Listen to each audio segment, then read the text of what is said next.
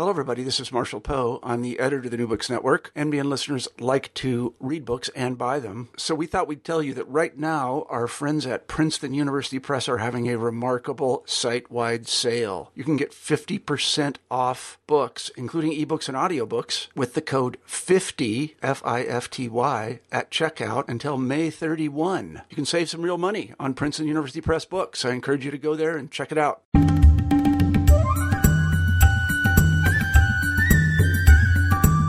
Hiya, and welcome to New Books in South Asian Studies. I'm your host, Ian Cook. Today we're talking about Dream Zones Anticipating Capitalism and Development in India by Jamie Cross. The book is published by Pluto Press, and Jamie Cross is a lecturer in social anthropology and development at the University of Edinburgh. This book is a really beautifully written and engaging piece that takes us through many different facets of a special economic zone in South India. We learn about workers, about managers, politicians, anti SEZ activists, and also about land and how all these different diverse groups of people and places are imbued with the future as people anticipate future development. It really is a wonderful, wonderful book, and I can't recommend it enough. I had a pleasure with speaking with Jamie just a few minutes before. Okay, so without any further ado, it gives me great pleasure to welcome Jamie Cross to New Books in South Asian Studies. Thanks a lot for coming on the show, and thanks a lot for your wonderful book. Thanks very much. Great to be part of this. Great. So before we talk about your book itself, I don't know if you can tell us a little bit about yourself, about your background, and how you got interested in this topic. Um, well, I let me just go back. I did a, a graduate course, a master's degree in social anthropology and social transformation at the University of Sussex in 2001, and during that course, I wrote a dissertation about trade unions and language and power in Nepal. And when I finished that, I spent a year working in South Asia, first in Kathmandu, doing a little bit of work for the International Labour Organization, editing reports and looking over some of the documentation they were producing. And then went from there for a few months over summer to Geneva and spent a bit of time with the International Labour Organization's Bureau for Workers' Activities and really got interested in labor, labor movements, the politics of work in South Asia. And at, around the same time, I'd been um, had the opportunity to go to, to the the World Social Forum in Hyderabad in Andhra Pradesh, what was then Andhra Pradesh, and came to know really for the first time of the new kinds of workspaces that were being created in the export processing zones, free trade zones, special economic zones that were being built across India at that point.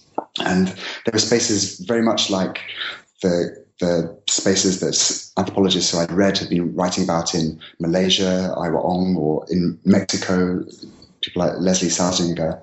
And I was really fascinated by what that meant in India and really excited by the possibility of doing some kind of factory based ethnography or uh, kind of following a tradition of factory based research in those new and emerging workspaces and trying to figure out how some of that research could speak not just to anthropology but also to people who are interested, social activists and labor organizations who are interested and also concerned about changes in workplaces and work practices across South Asia. Mm-hmm. Great, and uh, and it's and it's this interest.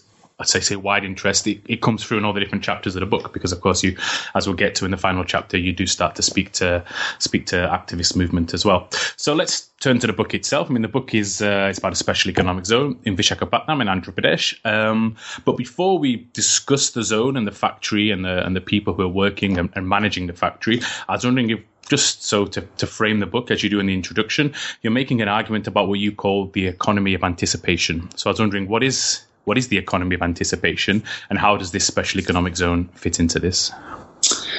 For me, what I mean by the economy of anticipation is something that sounds straightforward and commonsensical to everyone who's writing in South Asian studies or in social anthropology and who are concerned with both modernity and also the expectations of modernity, James Ferguson's classic phrase. And it's about the, the presence of the future, uh, hopes, dreams of the future, uh, an anticipated future in the everyday lives of people uh, across the world, and the ways in which those futures come to be present in the everyday lives of the here and now.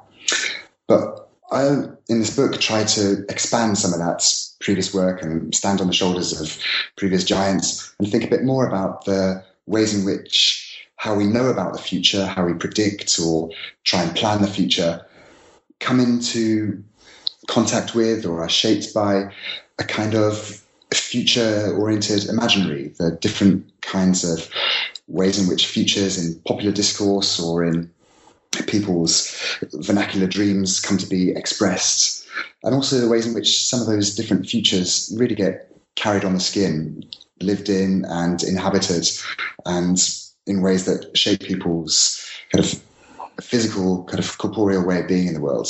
And so I try to bring together those ways of knowing, the ways of imagining, and the ways of, I suppose, um, kind of the, the lived sensation of the future, bring those together in a way that could account for actually how capitalism works, how it's possible that spaces of work and labor can actually operate successfully, how it's possible that factory managers in a small or large South Indian city can actually get people to work every day, eight or nine hours a day, six days a week, or how it's possible that people in small villages uh, across India could be persuaded to give up land that they or their families have inhabited for a couple of generations in order to be part of some bigger industrial development project.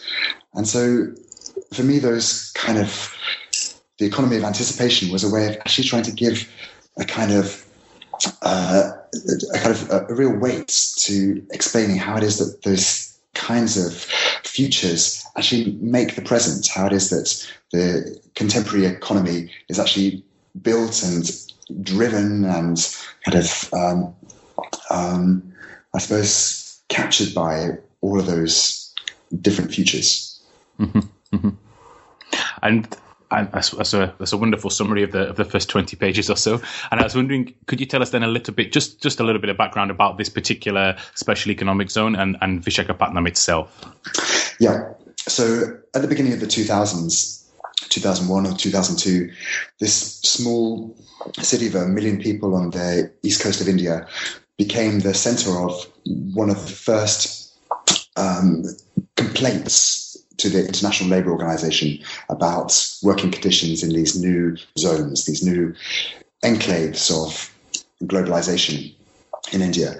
And this was a, a, formal bureaucratic legal process that was made by the Center for Indian Trade Unions to the International Labour Organization, which asserted that some new kind of slave labor regime was being given birth to in these new enclave spaces and it set in motion something that continues to be ongoing, uh, an investigative process by the International Labour Organization in conjunction with uh, the Indian um, government to try and investigate a strike which took place, a, a labour strike in a diamond factory in the Vishakhapatnam Special Economic Zone in 2002. And that case, that landmark case, really opened up to a whole new group of social activists outside of the Indian labour movement an interest and a kind of uncertainty about what was taking place in these new economic zones.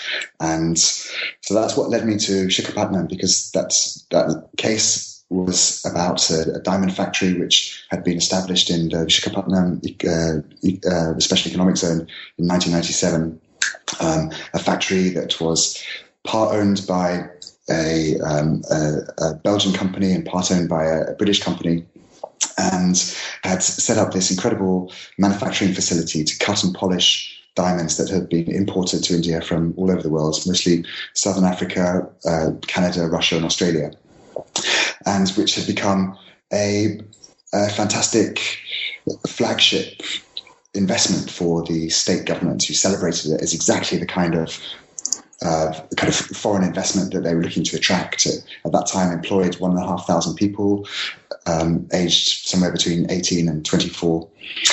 And that company and that space, that zone, the, the story there was being repeated in myriad other places across India as state governments looked to attract particular kinds of investors to these new enclave spaces.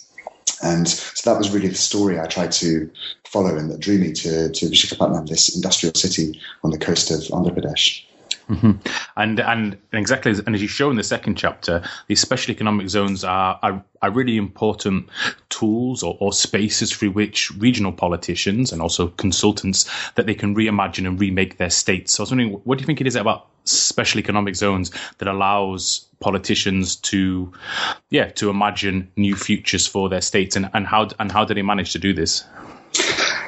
So the special economic zone is a bounded territory. Basically, a, a, a government can demarcate a, a, space, uh, a piece of land, and say within this space, the normal laws that govern our territory, our sovereign nation, won't apply, or there will be exceptions to them. So, in that sense, a kind of exceptional space, a space of exception. And what that also means is that it creates a kind of uh, a blank slate.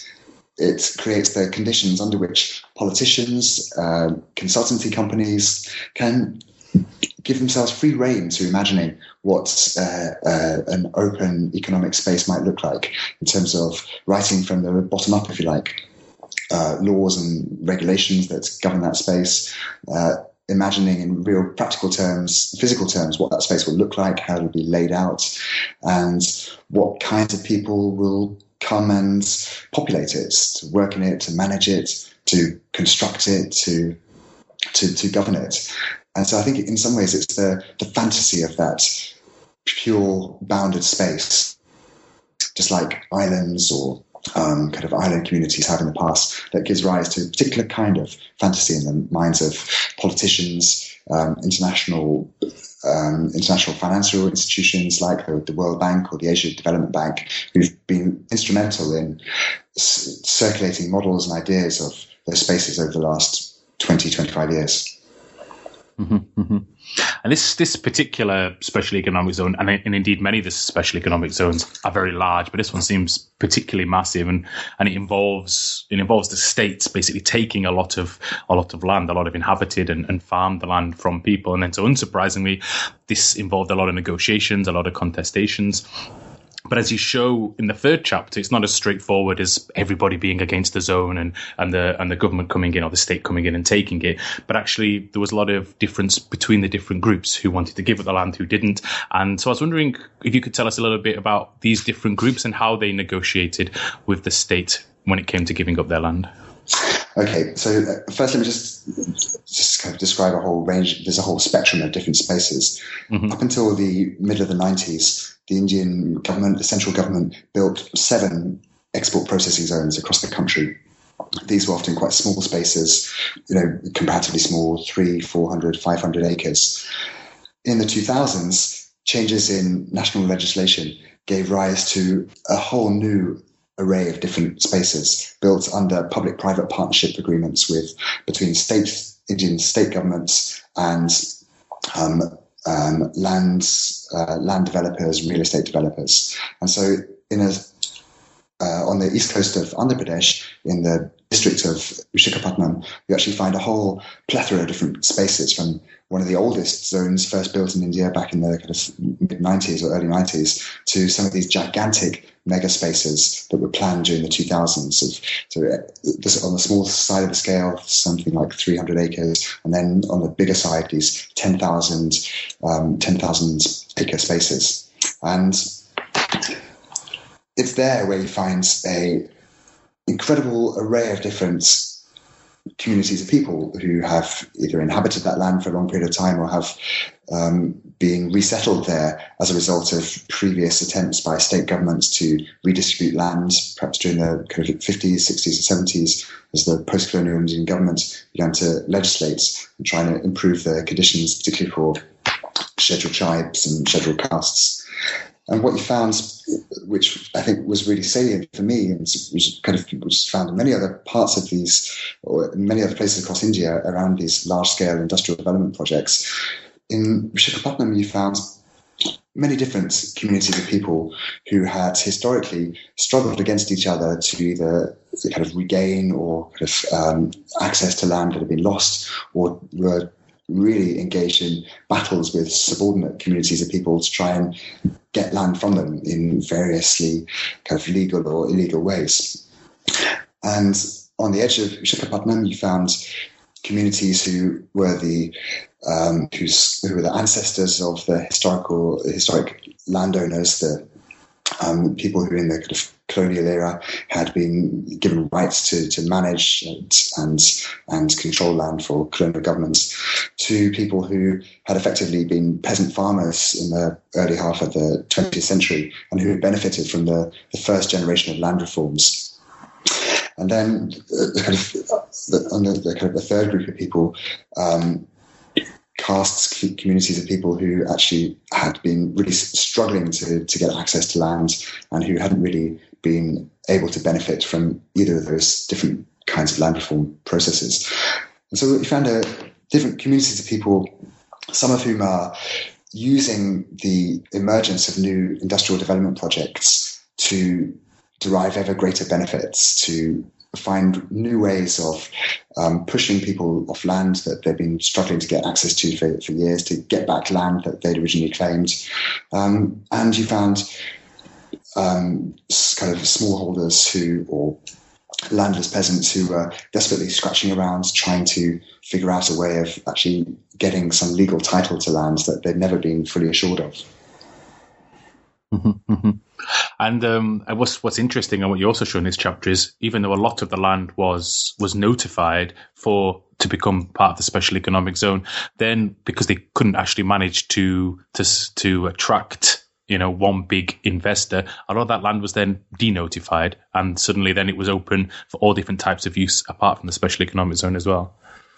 Yeah, so this is uh, you know part of what has given these spaces so much attention in contemporary India that state governments acquire land for the purposes of a large industrial development project like a special economic zone.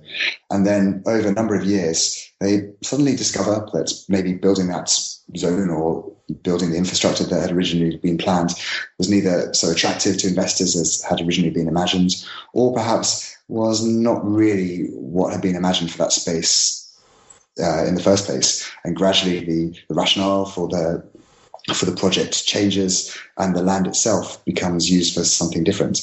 And that is what has made these zones real sites of criticism, um, sites where we can identify across India um, government officials, bureaucrats, politicians, and their families in the know and their friends who say yes to a project of one kind and are able a few years or months even down the line to get access to that land that's very low cost and redistribute it to their cronies or friends and use it for some other purpose. So you, know, you find cases of people buying up land at very low cost that the government has applied for big industrial projects and then selling it on at cheap rates to build uh, houses, um, kind of new property, estates, townships, etc., etc. Mm-hmm. Now, I think for me, what's what's different in my argument and in my book from the the critiques that are often made in India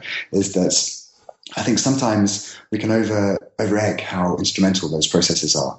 What you find in Andhra Pradesh are both projects that are conceived for one reason and then um, corrupts or kind of you know, um, um, well, effectively politicians who are kind of um, hand in hand with friends and cronies in, in the private sector use that land for something different. But you also find people who put all their kind of kind of who, whose whose policies, whose desires for rural development are thrown into one particular project. And they discover over time that the originally conceived project was nowhere near as attractive as the one that they'd actually imagined.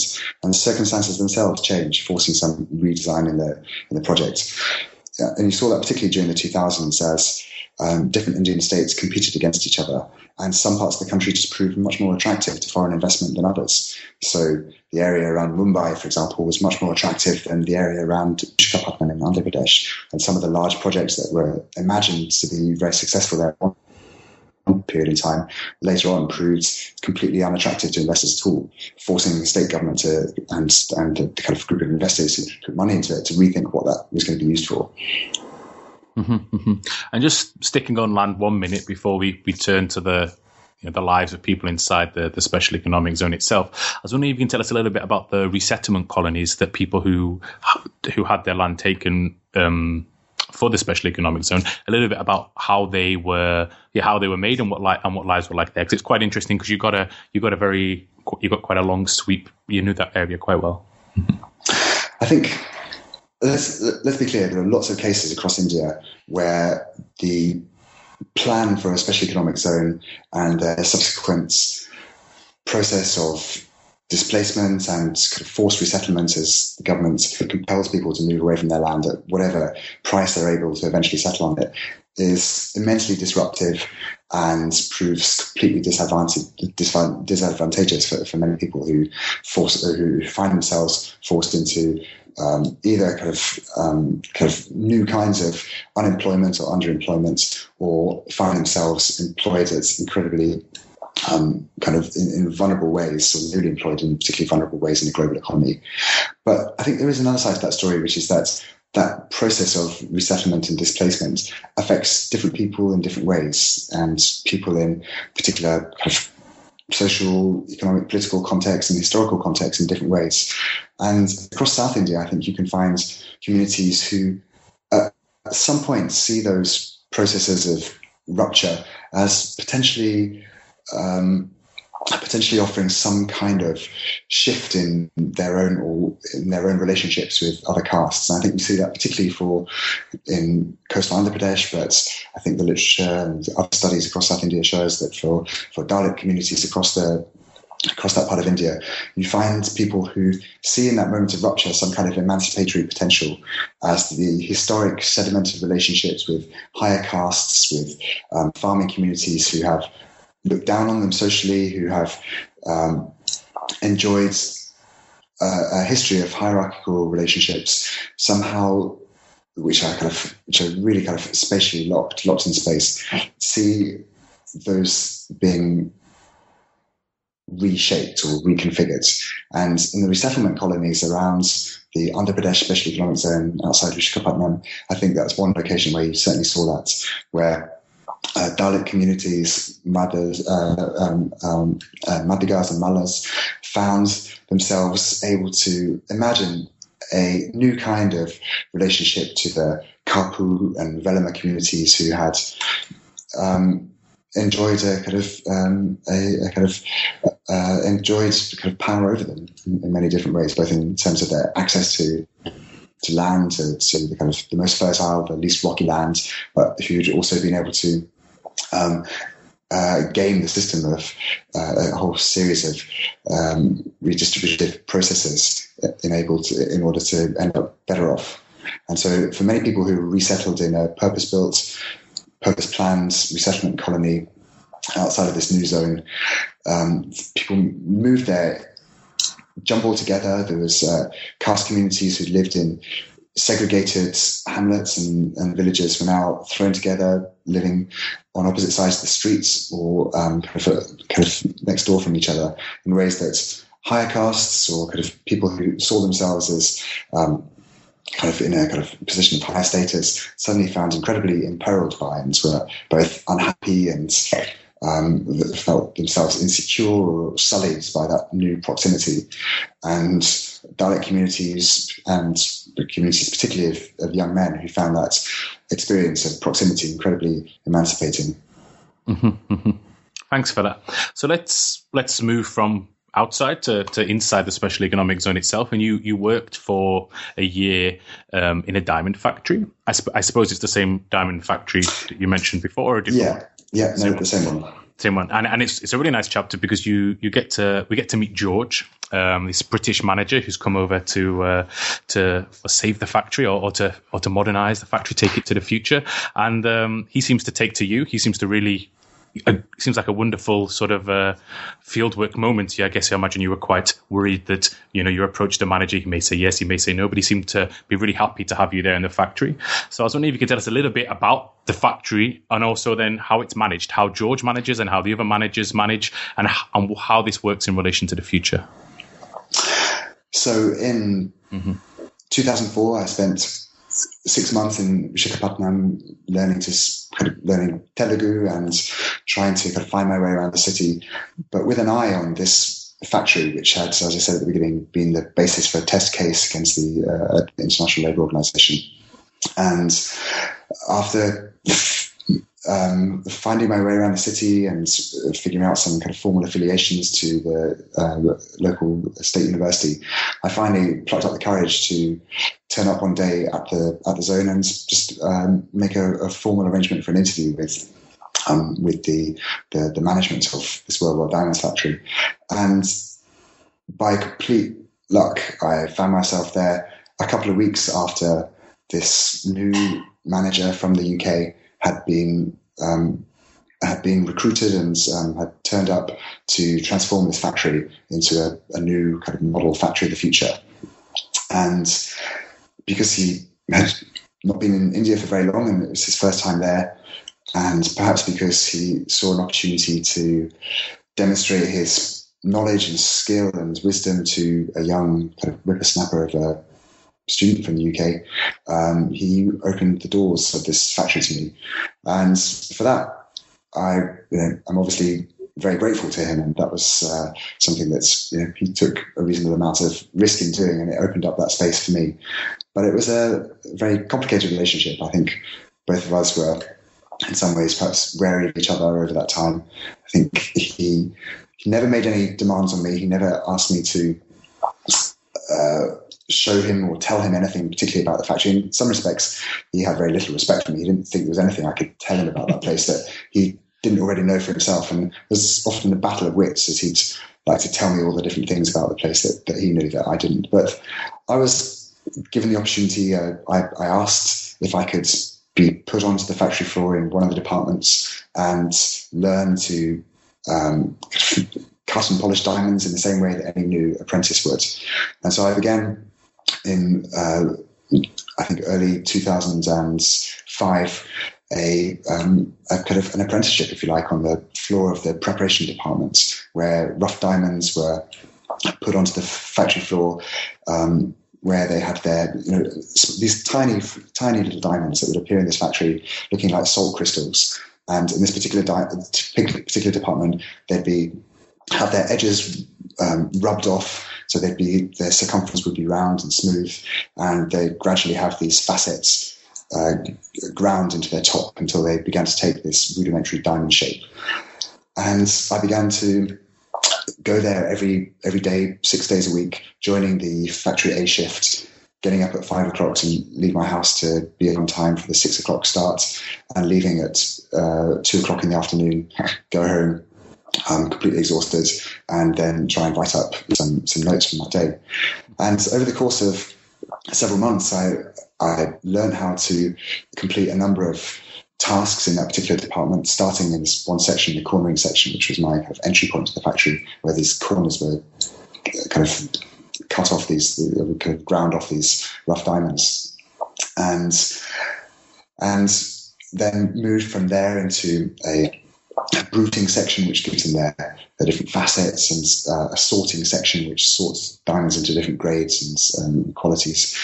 And really kind of immerse myself in the everyday life of the shift and the, the social life of people on it. Uh, people who I got to know in some cases really well outside of the factory as well.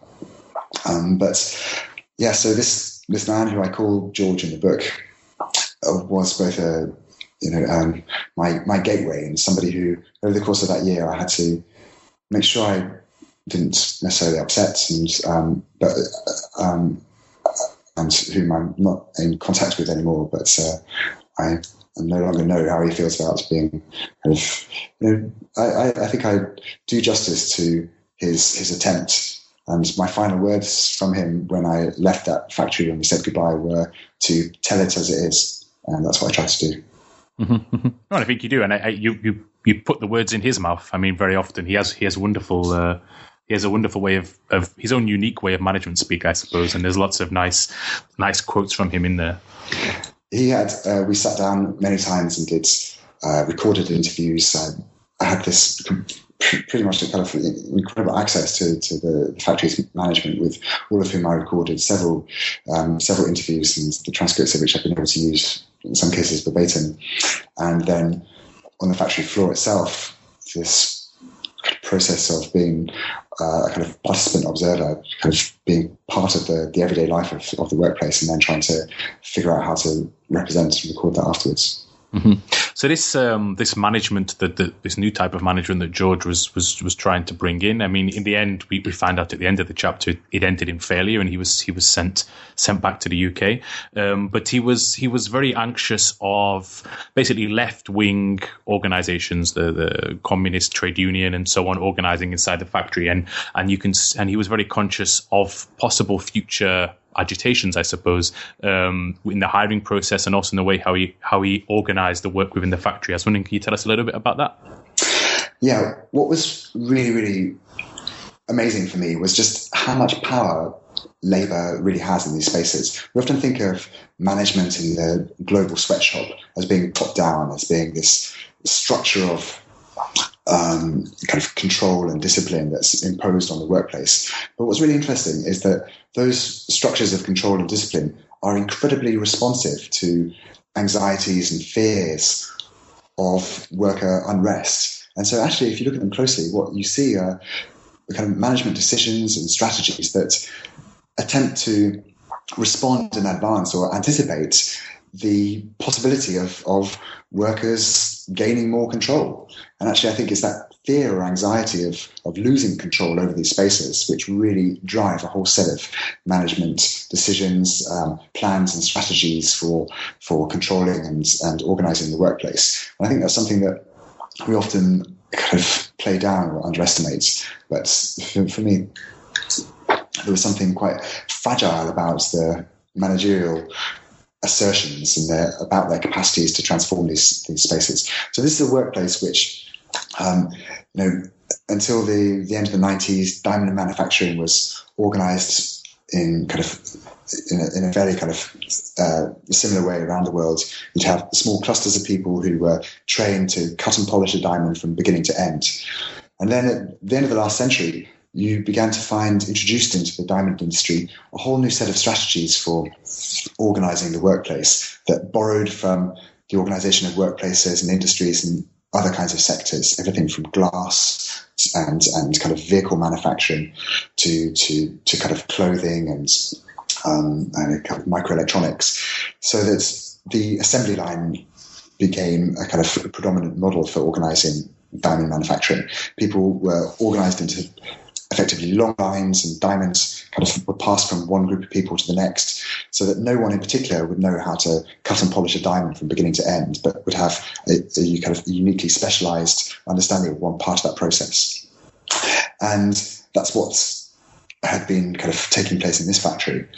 And what George began to do was to up the ante a little bit and add to that dynamic, to that kind of new model of assembly line diamond manufacturing, a whole new layer of management expertise and strategy, which was about fostering new kinds of feelings amongst the, the workers, new kinds of feelings of, of a kind of affection and affinity to their company, um, try to instill new kinds of competition between different parts of the factory in order to drive up productivity, make work the, the place work more efficiently and effective, and also to to ratchet up profits. Mm-hmm. Mm-hmm. It's great. And then the the next chapter is, is when you really are deep, deep. I say the deepest ethnography. Maybe it's all it's all deep ethnography, but this is when you really you learn a lot about the the, the lives of the of the factory workers who who you knew very well and and um, and I and I imagine were extremely close to as well. It certainly certainly reads like that, and you explore, I suppose, the aspirations on, on, amongst the lives of, of of the people who come to work here. You start with this wonderful anecdote when when actually the workers were called into the to one manager's office and, and asked to give their future hopes or aspirations and and it turned into a big joke on the factory floor. And but this this chapter is really nice. I like it because there's especially because you learn so much about three three particular men and and i and i presume they're representative of of many of the people as well. The aspiration and this and this sort of dreams of, of, of, of future success are, are, such a strong, amazingly strong motivating force in their lives. So I was wondering, can you could you expand a bit on this? Can you tell us a little bit about your your fellow um, your fellow workers? I think this chapter was was was really driven by my experience in this on this factory floor. I arrived in this factory having spent time writing about and working with trade unions in South Asia, but also working with the International Labour Organization, really expecting to write a, a kind of um, expose of the global sweatshop. And, you know, there's much kind of evidence, I, you know, it would have been in some respects a kind of straight, you know, it's an easy place to write a straightforwardly journalistic account of um, of kind of low low pay and hard work and the kind of implications of that. But what was really striking for me in this place was that, well, two things really. One is that although this is a place in which people have, on two occasions, at least two occasions in the last 10 years, stopped work and gone on strike, uh, have organized themselves collectively in this workplace to try and um, try and agitate for better working conditions. The rest of the time, everyone goes to work. Um, everyone consents to the terms and conditions of work as they stand. And and for me, what's really important is to try and figure out not just how those extraordinary moments are organized, not just to pay attention to those moments when people put down their tools and refuse to work, but also to pay attention to those other mundane moments when people actually don't put down their tools but actually go to work and stay at work for eight or nine hours and go back again and again and again, day after day, six days a week, and then um, for the next week and the next week after that.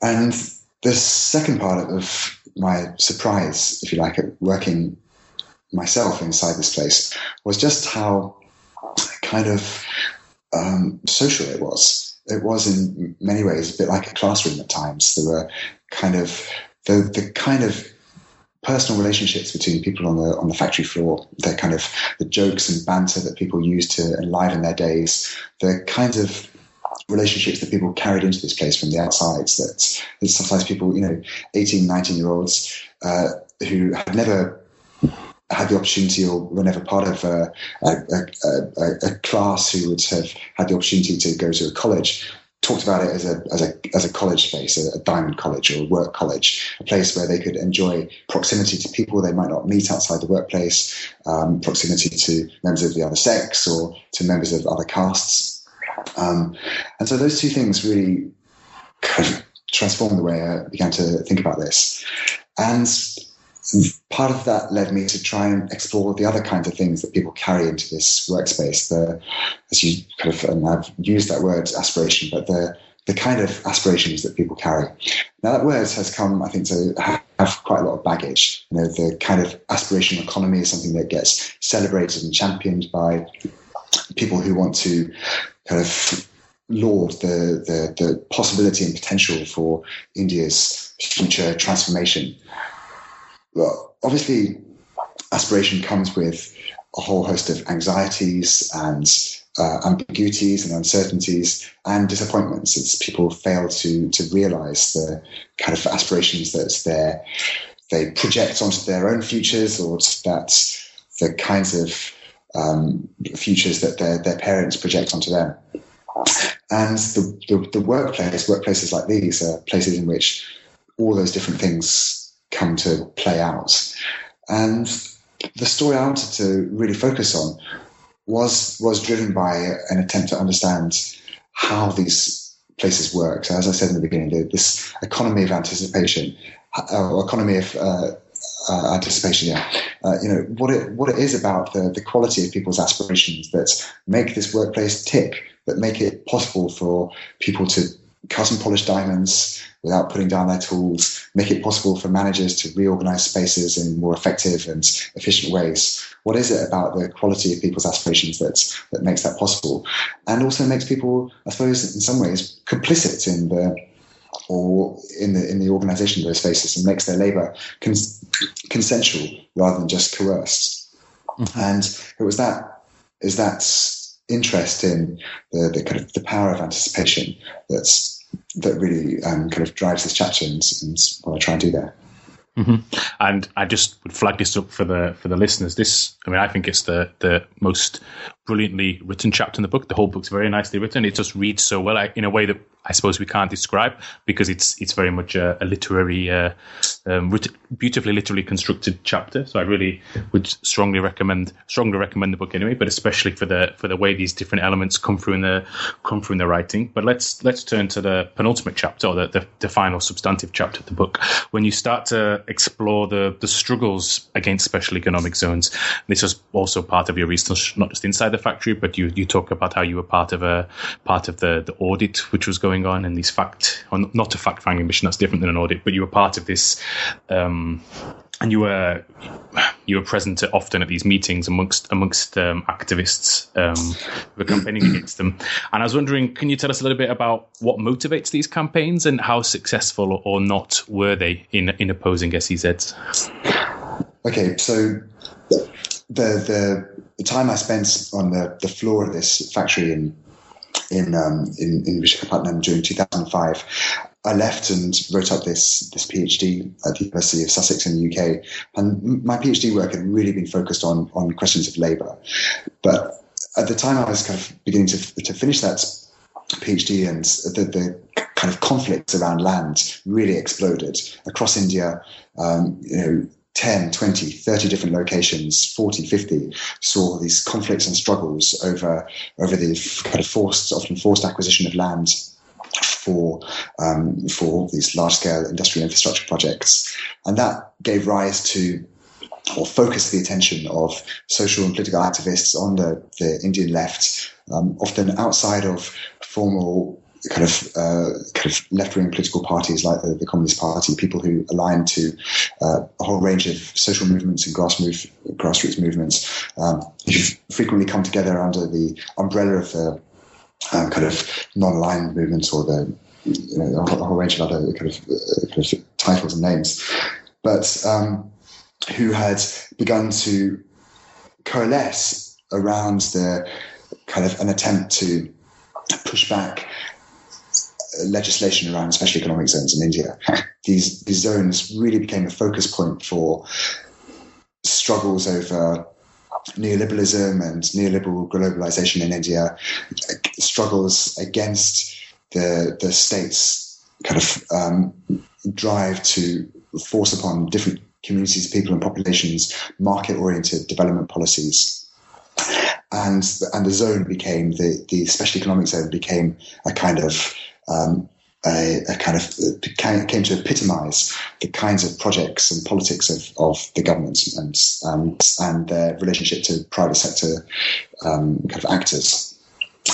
And so in 2009 and 2010, you saw this coming together in a um, in a particular kind of anti-special economic zone movement, which attempted to basically audit the impact of zones across the country and document the impact of these uh, these projects, both on people working inside them and also people who've been uh, dispossessed uh, uh, of their land as a result of them.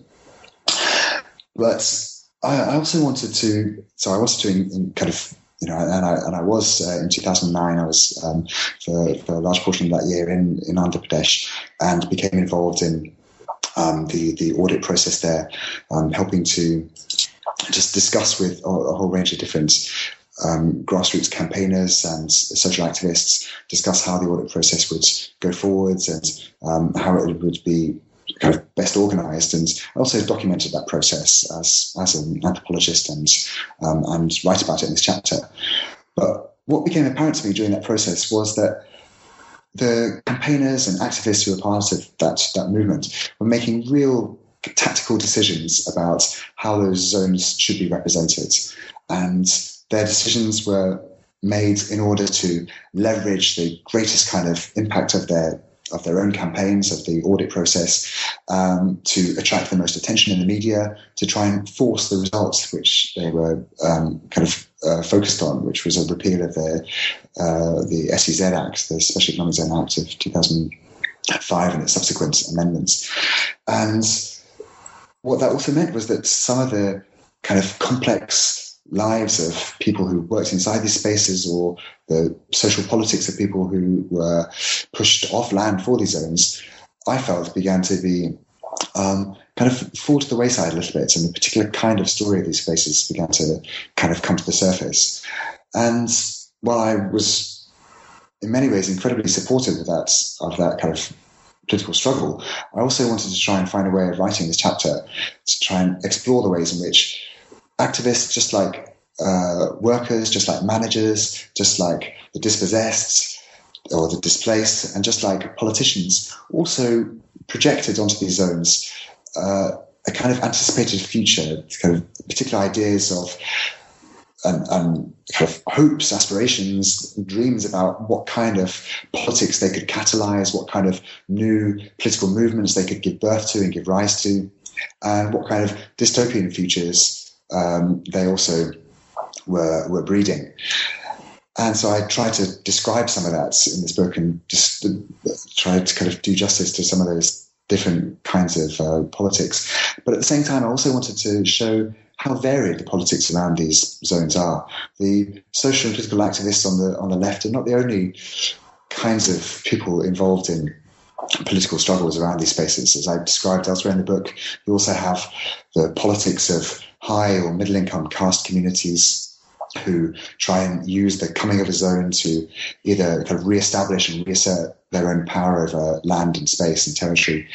But on the ed- uh, inside these spaces, you also have labour movements which are not always as kind of entirely progressive as they, they always appear. And I think that if we tease open some of the politics of labour and organised um, trade union movements, we also see attempts to um, to protect employment opportunities for men over women, and you certainly see some of those gender politics of labour playing out in the, the ways in which um, kind of campaigns against um, particular kinds of um, kind of exploitation against women in the workplaces were flagged or signalled or articulated, and the ways in which um, men and male workers were kind of uh, are kind of represented as the the only kinds of person able to really hold and carry the, the burden of work inside these new kinds of spaces. Mm-hmm. Mm-hmm. Well, thanks so much for that. I mean, we've and I always have this problem. We we sort of shot through through what is a very rich and, and, and, detailed ethnography in like forty minutes or so. So I was wondering if there's anything that I've skipped over with my questions that you'd like to flag up for the for the listeners. Just to say, I suppose that, um, that this book was intended as a book about a particular kind of industrial infrastructure project in contemporary India. It's a book about a very particular part of India and the experiences of people there. But it's also, and I also wrote it in an attempt to open up uh, vocabulary for people writing about large scale industrial infrastructure projects elsewhere in India and in other parts of the world too, um, to flag and to open up a kind of methodological approach to really make a claim for ethnography as an as a way of writing that also intervenes in the world. It's not just, I'm not content to allow or to, to, to just kind of step back and allow other genres, the genres of kind of dystopian futures, so kind of so kind of widely used in, in bodies of activist propaganda and, and kind of proper propaganda in, in the sense of kind of tactical strategic writing, but also the genres of, of, of, of journalism that's often make particular claims to to kind of represent and write about these spaces. And for me, what's what's really powerful about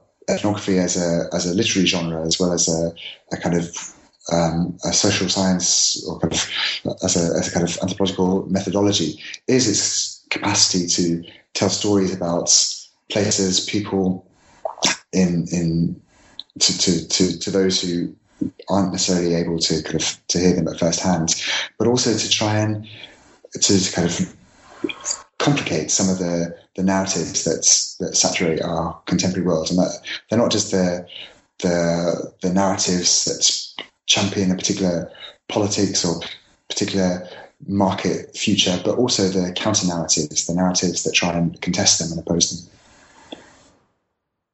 Mm-hmm. And I, I mean, hello. Hello. Yeah. Oh, sorry, the line went a bit bad. And I just also like, I suppose, to to reiterate your, your, your point to the listeners that this is a really um, it's an easy read. It's not a complicated read. You don't need a PhD in anthropology to, to read this at all. It's it's accessible. It's accessible for people not just involved in in you know postgraduate education, but anyone could sort of pick this up and get engaged in the arguments. It's not this sort of heavy jargon filled text, so it really does. It really is a book that hopefully will be will be widely read as well, and it's already straight out in in paperback as well. We don't have to wait wait years down the line for uh, for that, which is also great. So we've taken up a lot of your time, and so I'd just like to ask what's the traditional last question on the podcast is what future or current projects are you working on now? Well, um, so I, for the last um, three years, I suppose, since um, you know I've been kind of finishing this book project off and uh, in some ways drawing a line under some of my work in Visakhapatnam and around these uh, kind of industrial infrastructure projects. And since then, I've been focusing on a different kind of project that has been reshaping contemporary India that also has um, kind of is, is reshaping uh, the futures of, of development and, and capitalism. And they're the kind of futures that get built into new technologies that are being built and designed for very, very poor people living on less than two dollars a day, people who don't have access to electricity. The kind of um, so I've been focusing for the last uh, couple of years on um, solar powered um, energy systems, technologies, particularly lighting systems that are technologies that are seen as kind of transformative and uh, emancipatory and are being kind of built and sold to people across India today with uh, with a kind of hope and um, kind of um, a set of hopes and visions attached to them about how they might transform people's lives. And the book I'm writing writing right now is um, is is, is a, a book that follows some of these kind of solar powered lanterns and lights across India from places where they're um, um, kind of designed and built and manufactured to places where they're sold and places where they're bought and used to kind of explore how they make particular claims about what certain kinds of technology can do, what poor people want, and what um, markets can achieve in the future.